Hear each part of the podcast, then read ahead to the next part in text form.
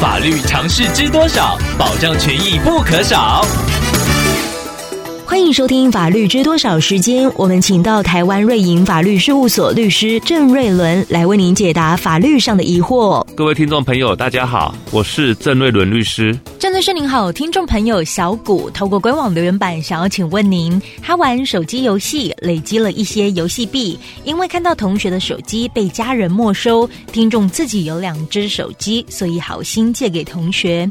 不过同学却擅自登录听众的游戏账号，还花光了账号的游戏币。然而这些购买的游戏道具是听众不需要的，想要请问郑律师，同学的行为是否有违法？要如何求偿呢？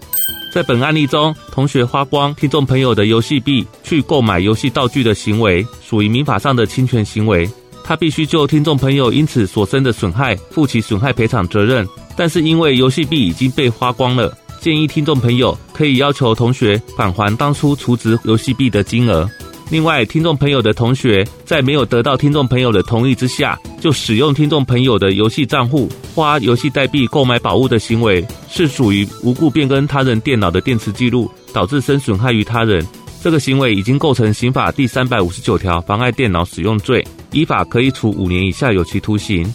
在这边要提醒听众朋友的是，这个是告诉乃论的罪，听众朋友要在知道事情发生的六个月内提出刑事告诉。所以，律师建议听众朋友可以先跟朋友谈谈。如果你的朋友拒绝道歉，或者是不愿意赔偿，建议可以向当地的派出所报案，对你的朋友提出妨碍电脑使用罪的告诉。以上希望律师的回答可以帮助到听众朋友，谢谢。法律知多少？小小常识不可少，让您生活没烦恼。